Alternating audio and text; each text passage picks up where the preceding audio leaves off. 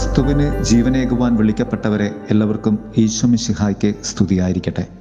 തിരുസഭ മാതാവ് ഇന്ന് നമുക്ക് നൽകുന്ന വചനധ്യാനം ലൂക്കായുടെ സുവിശേഷം ഏഴാം അധ്യായം പതിനൊന്ന് മുതൽ പതിനേഴ് വരെയുള്ള വാക്യങ്ങളാണ്. വിധവയുടെ മകനെ കർത്താവ് ജീവനിലേക്ക് തിരികെ കൊണ്ടുവരുന്നു.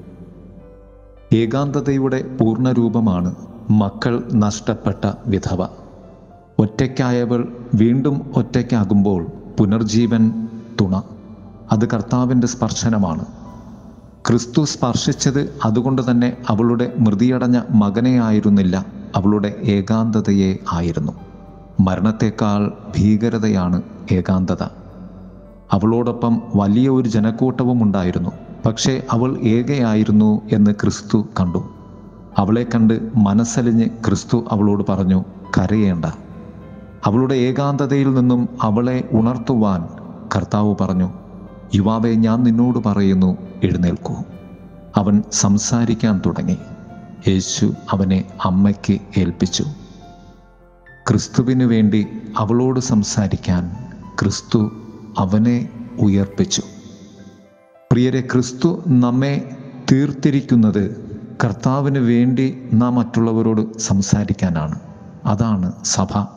അതാണ് യേശു. അതാണ് ദൈവരാജ്യ അനുഭവം.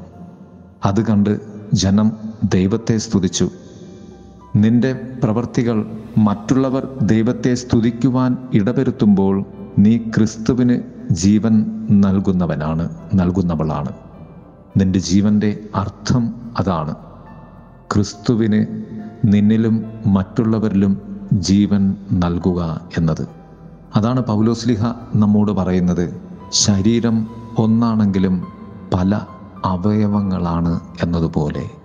ഒരവയവം വേദനിക്കുമ്പോൾ ഒറ്റപ്പെടുമ്പോൾ നിരാശപ്പെടുമ്പോൾ എല്ലാ അവയവവും വേദനിക്കുന്നു അതനുഭവിക്കുന്നു. അതുകൊണ്ട് നിന്റെ സന്തോഷം നിന്റെതല്ല മറ്റുള്ളവരുടേതാണ്. മറ്റുള്ളവരിൽ നീ ക്രിസ്തുവിന് നൽകുമ്പോൾ ആ സന്തോഷം അവരുടേത് മാത്രമല്ല നിന്റേതുമാണ് നിന്റെയും മറ്റുള്ളവരുടെയും സന്തോഷം അത് ക്രിസ്തുവാണ്. സങ്കീർത്തകൻ പറയുന്നത് പോലെ കർത്താവിൽ ആനന്ദിക്കുക അവിടുന്ന് നിന്റെ ആവശ്യങ്ങൾ സാധിച്ചു തരും. പ്രിയരെ മുറിവുകളിൽ ലേപനമായി മാറുവാൻ നമുക്കാകണം. ഒറ്റപ്പെടലുകളിൽ ക്രിസ്തു സ്വരമാകുവാൻ നമുക്കാകണം. അതിന് മുറിവിനെയും ഏകാന്തതയും തിരിച്ചറിയുവാനുള്ള ക്രിസ്തു ദർശനം നാം ആർജിക്കേണ്ടതുണ്ട്. ദൈവം നമ്മെ അതിനുവേണ്ടി ഒരുക്കട്ടെ. എല്ലാവർക്കും നല്ല ഒരു ദിവസം ആശംസിക്കുന്നു. ആമേൻ. ദൈവം നിന്നെ കൈവിടുകയില്ല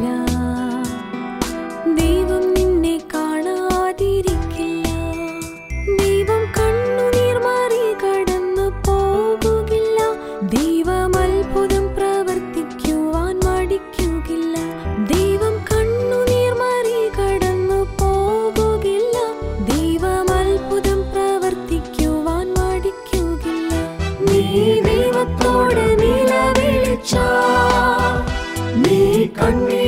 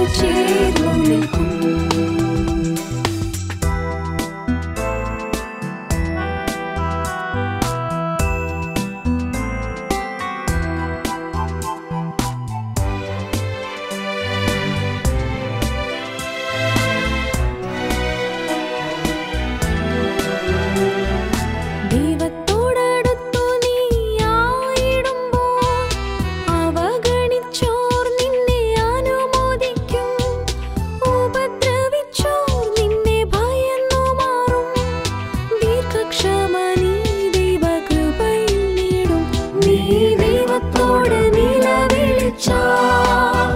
നീ കണ്ണീരോടെ പ്രാർത്ഥിച്ചെന്നാ.